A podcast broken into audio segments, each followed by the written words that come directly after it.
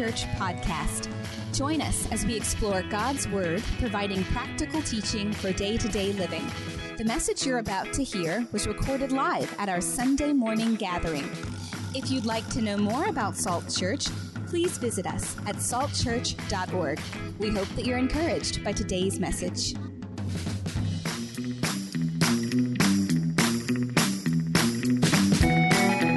But man, what an awesome opportunity we have studying the book of James. I know Pastor started last week. Um, I got to go spend some time with my dad, um, be refreshed in the spirit, be encouraged by not only my dad, but my spiritual father and my mentor. Um, and uh, needed that, needed that refreshing. But I am so glad to be back and spending time with my family. Um, and that's you guys. Uh, I am Salt Church is just home. Like Sunday morning, I, like I was up at the crack of dawn, which I couldn't beat my dad up. He was out with his calves at like 4 a.m.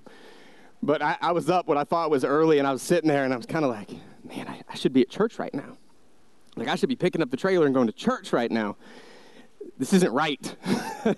and at one point on Saturday, I even told my wife, maybe I'm going to drive back early tomorrow morning and help do setup, and then I'll come back afterwards. And she was like, she's like, that's not happening. I said, all right. I'll listen to you. But we're diving into James. And um, as Pastor hit last week, and I'll, I'll kind of rehash um, who James is. Um, he was the brother of Jesus, the half brother of Jesus. Can you imagine being the half brother of Jesus, first of all? Like, that is like the worst possible. I can't even imagine being the half brother of Jesus. He didn't believe it, as Pastor talked about last week. He didn't even believe that Jesus was the Son of God until the resurrection. But I could just imagine, like, oh, yeah, that's just your excuse because he's your favorite. He's the Son of God. Yeah, right. Sure, he is. You just don't like me as much.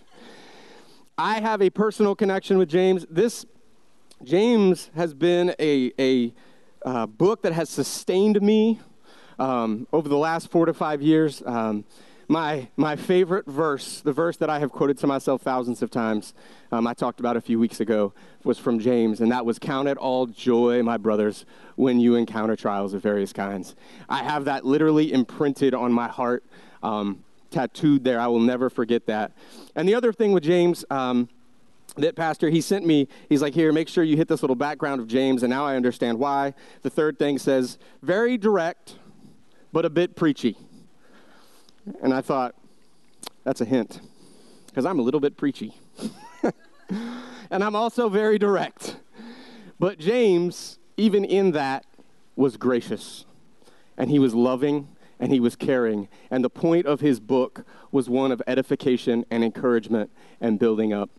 And so as, as we go in to James 1 22 through 27 today, I want you to be challenged but encouraged by the Word of God. I've got some things in here that I know are going to be unpopular among the masses, and I have prayed all week long. I, I, my stomach in back today was literally like turning because there's a couple points on here that I know are not going to go over so well. I do not expect an amen or a clap on those points, but I want you to be encouraged by, by the point of this whole message.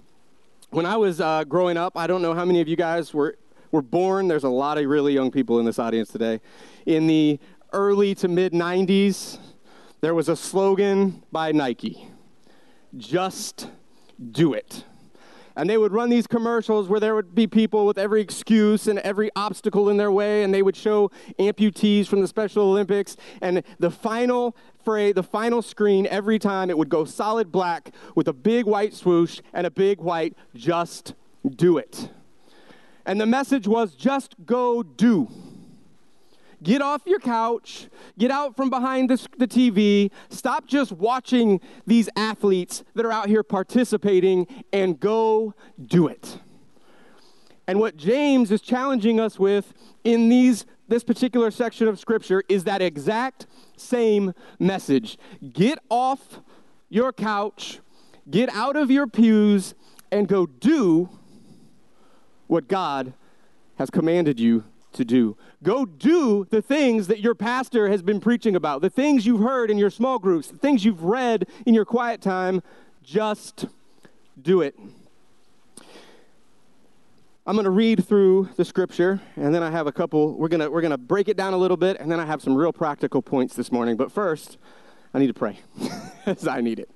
Lord, we thank you for the opportunity we have to be here as a church. Lord, to be here as salt, our, our family, Lord, and to hear your word. And Lord, I pray that as I as I speak your scripture, Lord, as I encourage today, Lord, I pray that it would have the same impact on my brothers and sisters as it has on me over the last few days as I've studied this out. And Lord, that is that it would challenge us to go and do, to be true disciples of the Most High God. So, Lord, have your way today in this place. Move me out of the way, Lord, and let your Spirit speak. In Jesus' name, amen. We'll start with verse 22, and this is out of the ESV. Uh, that's my, my favorite um, of the versions, but you can follow along in whatever Bible you've got, and it is going to read very much like this. But be doers of the word and not hearers only, deceiving yourselves. For if anyone is a hearer of the word and not a doer, he is like a man who looks intently at his natural face in the mirror.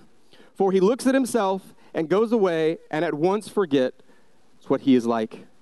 But the one who looks into the perfect law, the law of liberty, and perseveres, being no hearer who forgets, but a doer who acts, he will be blessed in his doing. If anyone thinks he is religious and does not bridle his tongue, but deceives his heart, this person's religion is worthless. Religion that is pure and undefiled before God the Father is this to visit orphans and widows in their affliction and to keep oneself unstained or polluted from the world. There was a survey taken a few years ago in New York City. They walked around, they were, and you can imagine if it's New York City and they said they were walking up to random people, and this was, I think, there was close to a thousand people that they did this with, and they asked, What organization, sect, or denomination do you believe best exemplifies the ideals and the commands in the Bible? In other words, what group is actually doing what they're supposed to be doing? Now, if, you're, if you have friends in the Northeast or you know the Northeast, that is a very Roman Catholic, Lutheran, Methodist stronghold.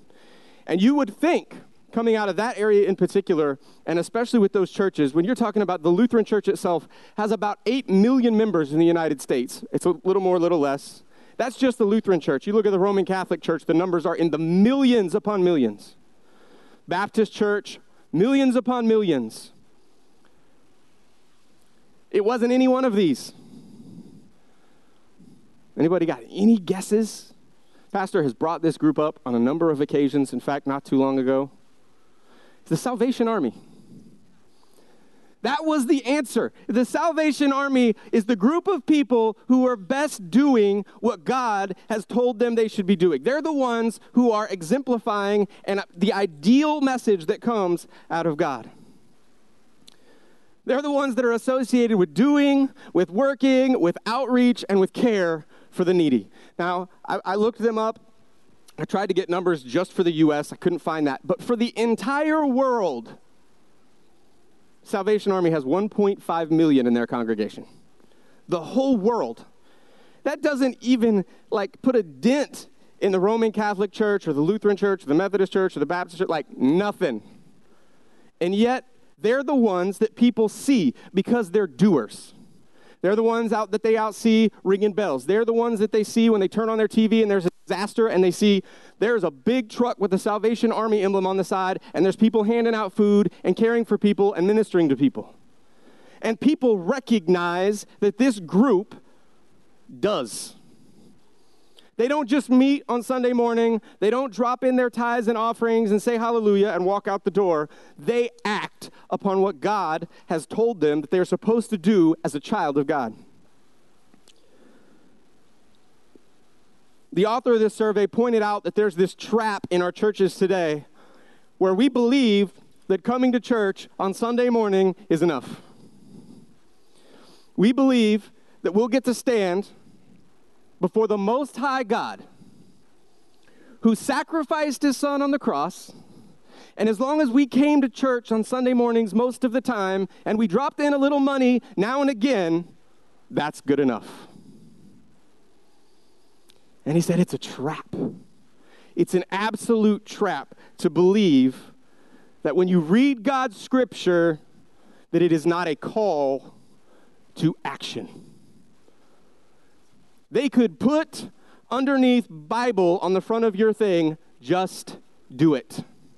It should be a reminder every time we read his scripture that what we're reading is really a call to act.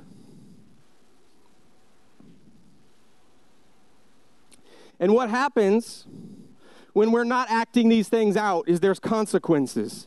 There is a move from faith to callousness and abandonment of faith. When you're not acting it out, when you're not doing what the Bible tells you to do, when you're not actually a working member of the church, and when I say church, I am not talking about Salt Church, I'm talking about the church. When you're not acting it out, you move and you go from this person that has care and love and acts, and all of a sudden you find yourself wondering all of these things why am I not fulfilled? Why can't I find my purpose? Why can't I do these things? And we look in a million other places. And the truth is that if we got in our Bible and we began to read and we went and did what we read, you'd be fulfilled. I'm going to jump through uh, these each of these verses, and a couple of them I've squished together, and just give a real quick synopsis of what that particular verse is talking about, and then we're going to jump into some practical stuff. Verse 22, this I just talked about, so I don't have to jump on this too much, but I'm going to read it for you anyway, because I want you to hear this over and over and over and over again. But be doers of the word and not hearers only, deceiving yourselves. What he's saying there is, if all you do is sit and listen, if all you do is open up that book and read and then shut the book and walk out the door back to normal life, and you don't actually act upon what God has called you to do, you are deceiving yourself that one day you will stand before a God who will say that was good enough. Because it won't be. God tells us it ain't just faith and it ain't just acts, you have to put them together. And James is telling us that right now. To be a Christian, and to be a Christian, the definition of Christian is a disciple of Christ, one who studies it out and acts upon it, means being a doer, being a practicer of God's word. Verse 23 and 24 says, If anyone is a hearer of the word and not a doer, I love this example. He is like a man who looks intently at his natural face in the mirror for he looks at himself and goes away at once, forgetting what he looks like. How many of you guys remember middle school algebra? If I, yeah, I'm sure there's a couple really smart people in the back who also happen to be like 20 years younger than me who, if I handed out a test today, would actually have a clue what that algebraic formula is. One third x times y over z with square root, and I have no idea. I don't even remember that stuff anymore. My algebra teacher would be very upset. But the truth is, the reason that most of us, if not 90% of us, do not remember that is because we stopped practicing it the moment we got out of the class with a C. Like, all right, I just have to remember this one formula until I get past that test, and then I am done. Praise the Lord. I walk out and I just dump my mind. Hopefully, I will never see that again in high school or college. That's why there's a lot of political science majors and psychology majors and history majors. My wife's getting angry because she was a psych major. I loved math. I loved it. All the way through college, loved math. And I still cannot remember that stuff. It would take me a long time. I'd have to pick up a book because I stopped practicing it. And what this is saying is when you stop practicing, when you stop doing, you forget. You don't actually, can't actually grasp the meaning of what it is and I might be able to throw an algebraic, a simple algebra equation in front of you and you figure it out after time, but you really wouldn't even know the point and reason for it. And that's what James is telling us. You have to do to remember. You have to practice to know. I, I used to be a really good basketball player. When I walk onto a basketball court now, it is a sad state. I, went to a community uh, center just probably five, six months ago. Put my, put my J's on, put my old shorts on, had my tank top on, went out. I was like, I, I, I got this. Started dribbling. Man, all of a sudden, these young dudes came out who played two, three, four times a week. And I was like, I'm retiring. I'm done. Because I had not practiced, I was not doing. And so my muscles, they said no. The things that used to be instinct to me, my crossover, which used to be my go to move, my jump shot, which I could do eyes closed, I was bricking every time. And it's because I had stopped doing. And what James is saying is here is if you don't do, you will forget. It will no longer be a part of who you are. And it just will be this abstract idea, and you really have no idea how to do it.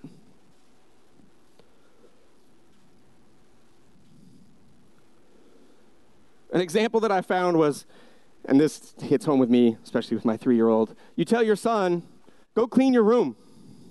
And you come back 20 minutes later and you say, Why is your room not clean? And he says, I forgot. he probably did. If he didn't go do it immediately, five seconds later, his attention span was done and he totally forgot what I told him. It was right on to Legos, chasing the dog, letting the dog out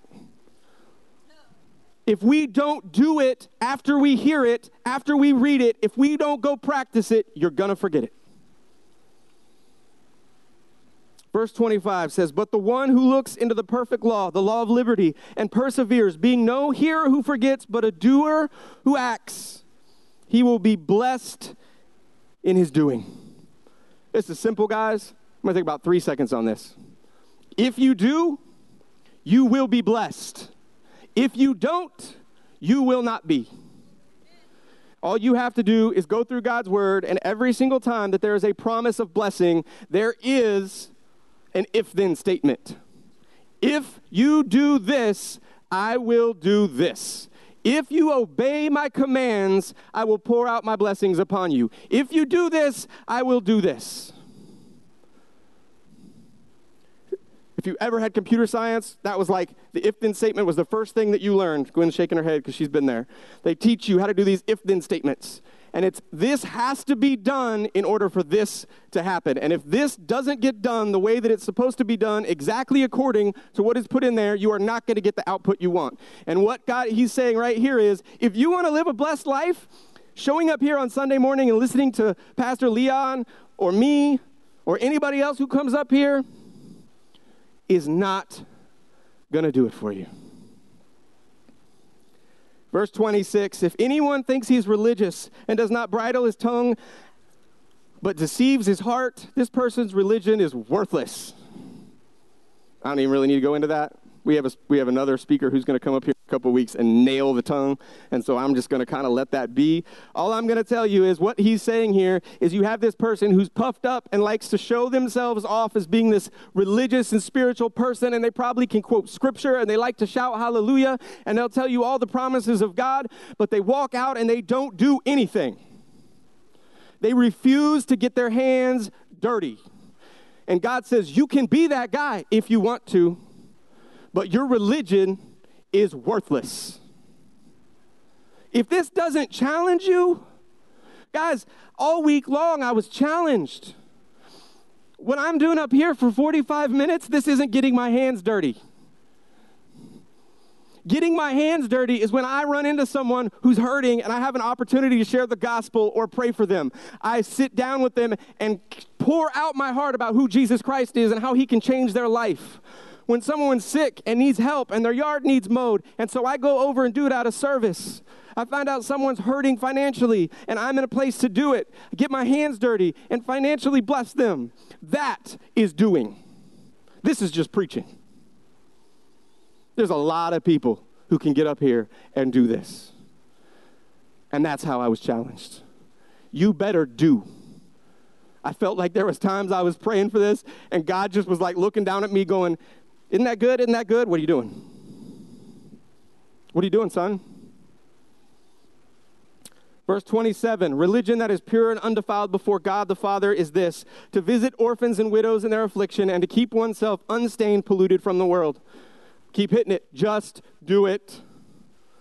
Just do it. He says, what this is saying is there's a direct deal here with widows and orphans, and that is definitely two groups that we need to be caring for. But what this is saying in one big giant thing is if there is somebody in need, if there is someone hurting, if there is someone who's oppressed, if there is someone who's, we have to go help.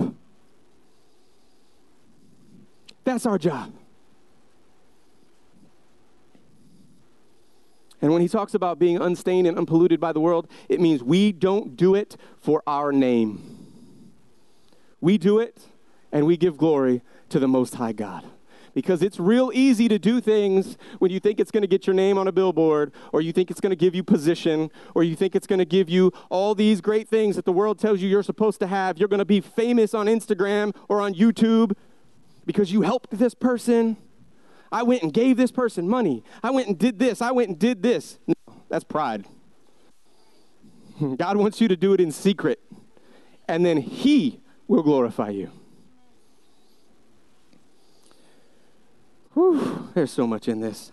I think, I think Pastor Leon probably could do like eight weeks just on this section of Scripture and probably unpack it and just keep going. Man. So, we're going to talk about action and inaction. And first, I'm going to address what happens with inaction. And then I'm going to hit you hard at the end with action. Action Jackson. That's what we need to be. We all need to be action Jacksons who go out and do. Some of you guys know who that is, and some of y'all don't. all right, you're first.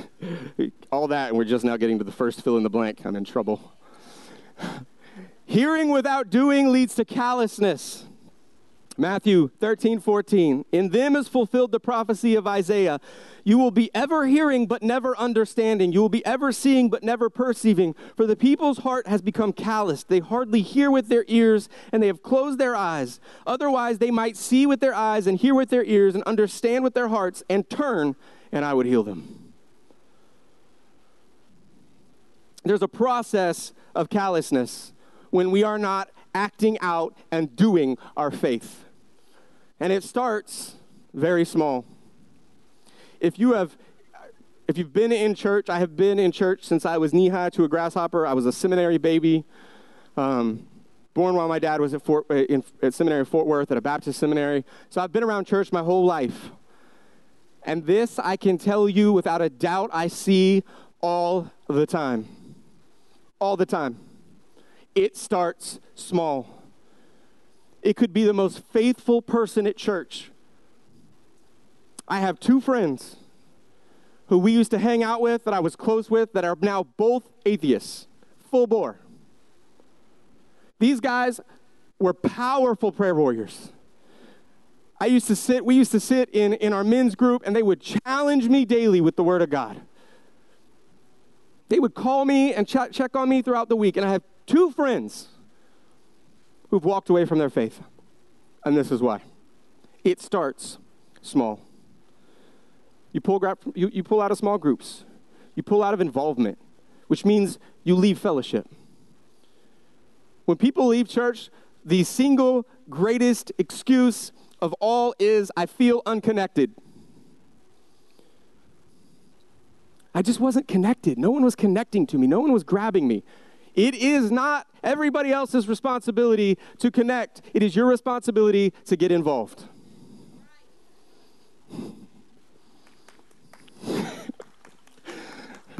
it's, it's, the, it's the pastor's wife clapping and a couple of the elders clapping. And that's because they're with me.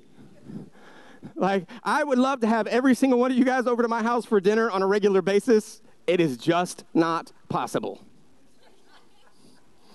My wife is over here shaking her head like, uh-uh, don't even give him that idea.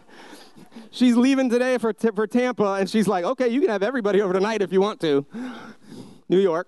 She's going somewhere. I don't even know. She's all over the map. I'm just like, just tell me when you're coming home, babe, please. But it is your responsibility. And what happens is if you don't get involved, if you don't plug yourself in, you lose fellowship, you lose relationship, you lose people who can keep you accountable.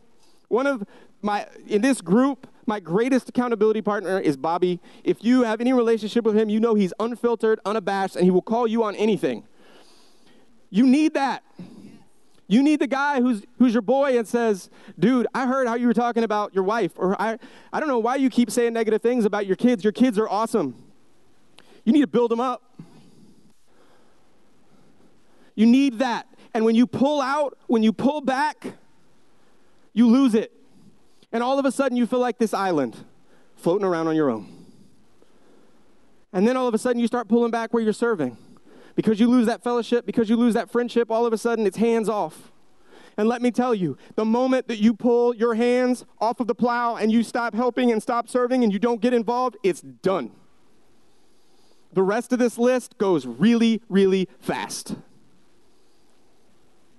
Then you start missing church. And it starts at once. Uh, you know, I'll be there every other week. I'll be there every third week. Look, I'm pretty consistent. I make sure that I send my tithes in. And you get, we could, we can have an argument about church and the organization of the church. We can have that outside. You're more than happy to come talk to me about Acts and how God set up the church. But let me tell you, we need to be involved in a church. You need to be involved in a community of believers where you can come and be sharpened and be cared for. And when you start missing church and start pulling out of that, it happens really quick. Man, it gets easy not to wake up early on Sunday mornings. It gets easy to look outside and go, it's a beautiful Sunday. I'm just, I'm just gonna go to the beach. Guys, I live four blocks from the beach. I'm blessed. My wife has a really good job. That's where she wanted to live, so I said that's where we're gonna live. hard, somebody's gotta do it. It's real easy. There's days this morning I walked out, I was like, oh man, it's nice out here. Like I could just put my Leon. Those aren't waves you hear in the background, I promise. but it doesn't take long, and you start missing, and then you just miss. And then all of a sudden, you don't feel plugged in, you don't feel like anybody cares, and so you just stop. And then you stop giving. And then your finances aren't blessed anymore. And then you wonder why everything else is happening. And then you stop participating in outreach. You start sharing the gospel, stop sharing the gospel. You stop caring, and all of a sudden it's just done. And all of a sudden, you're sitting there wondering, God, are you real? And you have no one around you to challenge you. You have no one around you to encourage you and you've put yourself off on this little island. And I promise you this there have probably been people who, who reached out to you. Maybe through a quick text message, just trying to get your attention. Maybe on Facebook. Maybe they ran into you at a store and, and tried to eh, eh, introduce themselves again. Like, hey, I remember you from church. And because of your callousness, you forget all those things. And you start pointing fingers. The second thing, this is where I'm going to start making some real friends up in here we start making excuses. Man, excuses are like the devil's favorite thing. When you start making excuses, he's going, Yeah, watch this. I can work this. I'm not needed. There's plenty of people. There are not enough people. God's word tells us that the one the, the, the, the, the fields are white, ready for the harvest. There are people out there, there are souls ready to be won. And the thing that we need, the laborers are few. Let me help you with this, guys. It's the same like six guys that do setup every single week. Same ones, every single week. And most of us have been doing it since September. I've missed one, Bobby's missed one, I think Carl's missed like one, Leon might have missed one. We're doing it every single week. You're needed. And you're not just needed here on setup. When you're walking down the boardwalk, let me help you. If you live near the ocean front this weekend, you know the world is lost.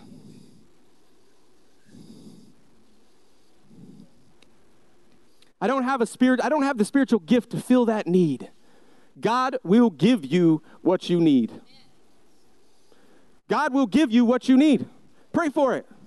Lord, I want to fill this position. I, I see a need. Can you give me the anointing that I need?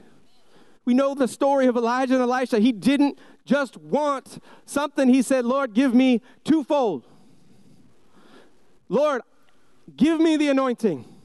He asked for it, and it was given to him. Not a good fit for the church. If you couldn't see me, that was my eyes rolling. I, am good at that because my, my wife practices it in front of me all the time. so I, I can do it right back. I know people who've gone to 40, 50 churches. They've been to every church in Virginia Beach, every church in Tidewater, and they start like, maybe I could drive to Richmond. Maybe the church for me is up there. You're never going to find it. You will never find the perfect church because we're here. My father in law, I love to death, has this beautiful building, and he says every single Sunday, he says this. He says, This church was perfect until I walked in. And he's right. It was great until the people showed up. And when I used to go in there on Sunday mornings and it was just me and some real good worship music and nobody else was there, dude, it was good. and then other people started showing up.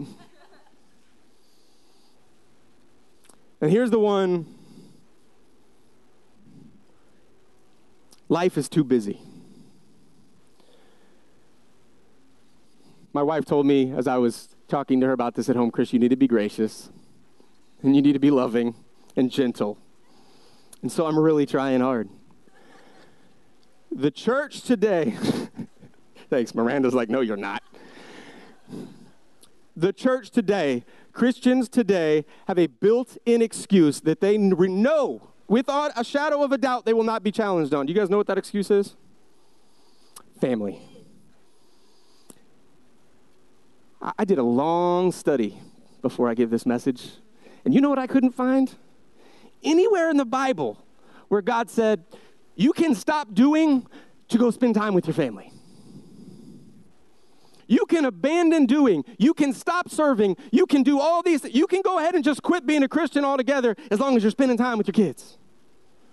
Make sure your kids Make sure they, you better make sure that they get a Harvard education. You better make sure that they're an all star in soccer or softball or basketball. You better make sure. Nowhere in God's word does it say that. In fact, in Luke chapter 14, he tells the disciples, if you want to follow me, you must hate your mother and your father and your children. He's not telling them to hate them. What he's saying is, you have to be willing to lay everything at the cross and follow me. But there's this built in excuse. I've used it myself. I was preaching this to myself in the mirror this week. And I'm not saying don't go spend time with your family. I'm not saying don't take a vacation. But what happens is we think that our children and I have three of them, guys. I'm not sitting up here preaching from someone who doesn't have kids and doesn't love their kids to death and who wouldn't throw himself in front of a car to save their life. I would. But I was challenged when my, young, my daughter was young. I, my wife and I sat down and had the conversation. There will be no travel soccer. There will be no travel basketball. There will be no travel softball because all of those things go on Sunday mornings. And the thing that God says in His Word is that I should train my children up in the way that they should go so they don't depart from it. And so, what my kids have to understand is that my priority has to be God. My priority has to be putting my hands to the plow and doing what He's told me to do. Because it doesn't matter how much money they have. And if you look around and find rich people in this area, you will just see how unhappy they are because they're trying to fill a void they can't fill because they keep trying to fill it with junk. And they keep trying to fill it with stuff and events and things. God's like, I'm the only one who can fill that void. You can keep on looking. But we use it as an excuse all the time. I've heard this at least 100 times in the last whew, year. First things first. Family first. You know, I, I, I got to do this. I can't be involved in a small group. I can't be involved in outreach. I can't do these things because, well, you know, I have to keep first things first. Find that in the Bible for me. Please, someone right now, quick. You will not You will find that in First, My Priorities Are Screwed Up, chapter 1, verse 1. That's where you'll find it. That's an addition right after Revelation. I'm getting, I got 10 minutes. This is going to be good. Nick's going to start throwing stuff. Nowhere, nowhere in the Bible will you find it. And I hate to be the one to have to throw that out there. And I'm sorry if that offends you. And I understand if you don't like me after this. But your kids are not an excuse for you to miss being at church. Your kids are not an excuse for you not to get involved in the kingdom of God. Your kids are not an excuse to not do. In fact, your kids should be the reason that you do it.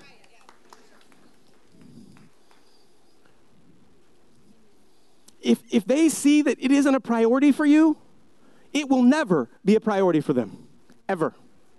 If they don't see you put your hands to the plow and serve, they will never serve. If they see you willing to like, oh, we can skip church the next four weeks because you got, you know, you got this and that and this and that. Your children are not the priority. Nowhere in God's word does, they, does it say they are. Nowhere. God your spouse. And then it all kind of gets murky. I mean, God tells us when we when we get married, leave your father and mother and cleave to your spouse. It says, get out. My dad told me that when I was 18. Boo. I don't care what you go do. Go do something. Once in a while turns into all the time. We just start missing everything. We become callous. We stop seeing the needs of others. We stop seeing the importance of spiritual health and relationships. We become self centered. It becomes all about us. It becomes all about our children, our family, what we think we need, and not what God has told us to do. And that callousness leads to total deception. And then all of a sudden, we feel worthless. And we can't figure out why. We can't figure out why we lose our purpose. I don't understand. I can't find my purpose. What's my purpose? Your purpose, the reason, the sole purpose of you being born onto this planet is to serve God. That's it. That's the reason Adam and Eve were put here. They were to be vice regents for God. They were to build his temple city on this planet so he could come down and reside with us. And that purpose hasn't changed. Like when they sinned, God didn't just go, well, I, whatever happens, happens, woohoo. No, that purpose hasn't changed. Our purpose is to serve God. Then we question God and his existence, we abandon our faith completely, and that leads to death. Spiritual death. Which, if you don't stop it, will eventually lead to eternal death in the pits of hell. Y'all are like, that went there fast. he got there quick. We all of a sudden we're there. Yeah, you are. It happens that fast in a blink of an eye. So just do it. I'm losing my voice. Just do it. Follow Nike. Go buy some Nike apparel and stand in front of the mirror every day and say, just do it. Open up your Bible in the morning, get into it, look yourself in the mirror, and give yourself a pep talk. All right, we're going to go do this today. It's time to go do it. God wants to use you now. He's not waiting for you to get perfect. He's not he he's not like, okay, well, you know, they're not quite there yet. So I, yeah, you can just, you know, just take your time whenever you're ready. I, I know I'm working on you. No, God wants to use you now and He will use you in your er, imperfect position now. In fact, when you go through God's Word, there's a lot of people that were used that were far from perfect. Moses couldn't speak, the dude stuttered like crazy. I spit like crazy. David, talking about a, multi, a murderer and an adulterer. Noah was a drunk. Paul was a murderer. Zacchaeus was a thief. I mean, the list goes on, and yet we look in the mirror and we're like, well, I can't do anything yet because I'm, I'm just not sanctified enough. I, I don't have my white robe of righteousness yet. I just can't do it. I, I can't, I can't, I can't. Like, how am I supposed to go share the gospel? I, I'm not perfect. Let me help you out with this. None of us are. The only difference between the people who are doing and the people who are not doing is that the people that are doing get up in the morning and say, I'm going to go do it. It is a choice. 1 Corinthians 2 3 through 4 says, I came to you in weakness with great fear and trembling. My message and my preaching were not with wise and persuasive words, but with the demonstration of the Holy Spirit's power. That's the beautiful thing about Paul. Man, think about Peter, guys. One second, he's this bumbling, stumbling idiot who's like totally afraid, who's running, denying God, and then all of a sudden, this dude is up in the temple and he is blowing the doors off the joint. And the only difference is the Holy Spirit.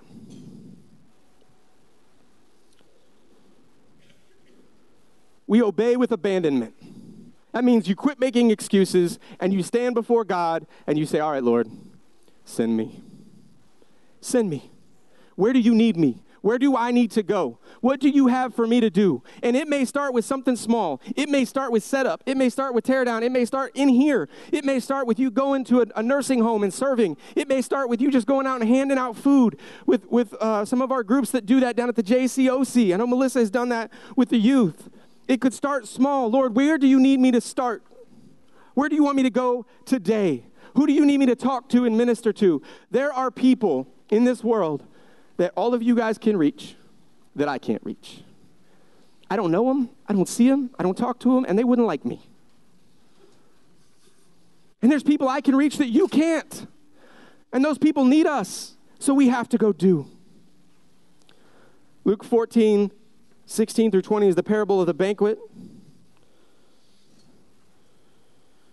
It talks about a certain man preparing a banquet. He sent out his, his, his, uh, his servants to go announce it to all the people, and every single one of the people that he wanted to come in to be a part of this banquet made excuses. Oh, I have a new field I have to plow. Oh, I have business. Oh, I have this. Oh, I have that. And so then he said, No, go get anyone who will come in. You don't have to have a seminary degree. You don't have to have been knocked over at some you just have to want to. You just have to want to. And here's the beauty of this whole situation it is a win win. It helps you. You will be blessed. Whoever looks intently into the perfect law that gives freedom and continues it, not forgetting what they have heard, but doing, they will be blessed in what they do. If you know these things, John 13, 17, if you know these things, blessed are you if you do them.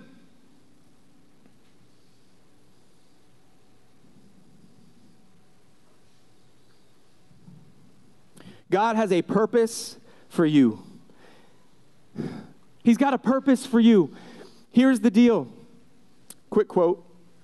Oh, somehow that got deleted off of here. There is a there's a quote I believe that is up here right now. Is it up there? Kingdom minded. The Christians who did the most for the present world were those who thought about the next. Those who do the most are those who realize this is temporary, and the reason that we're here and the reason that we're doing is because that's the place we want to go. That's the place we want to send as many people to as we possibly can. We don't do because of here, we do for there. It's being kingdom minded, it's understanding it's about there. I'm getting the it's done. Sorry. Me and James, a little bit preachy.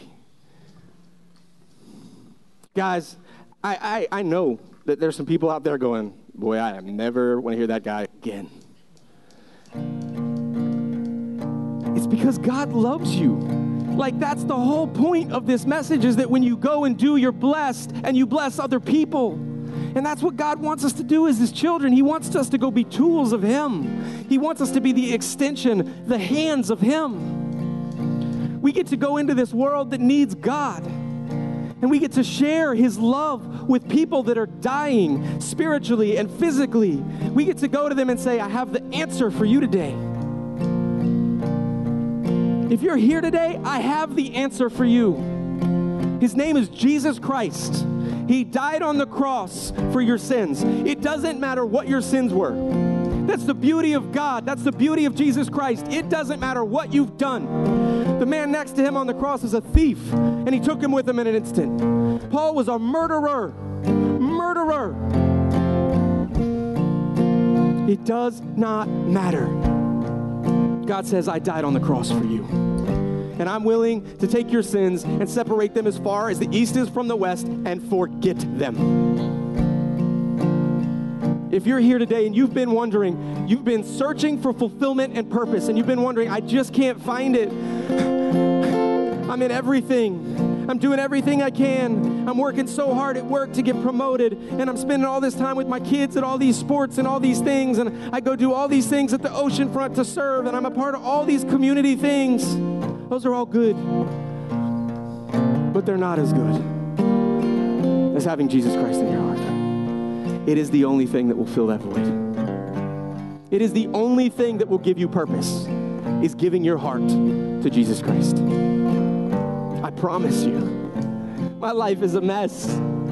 But the thing that wakes me up in the morning is the purpose I have to share the gospel with anybody I can, to share the love of God with anybody that I can. There is a profound fulfillment that comes with that.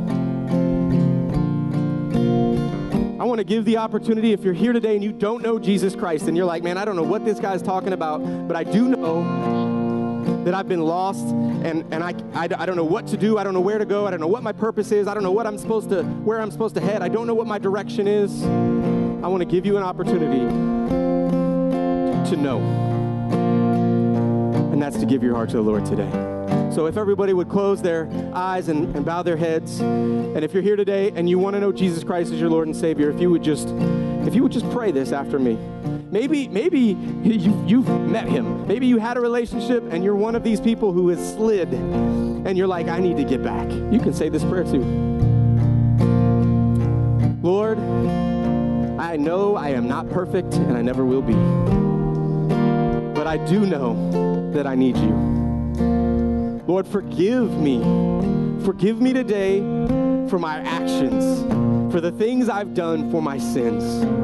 Today, I choose to leave those at the cross, to repent of those things, and run towards you.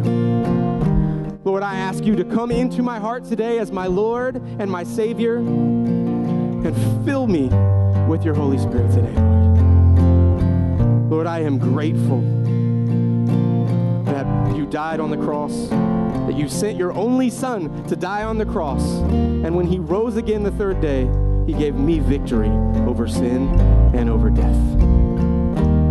In Jesus' name we pray. Amen.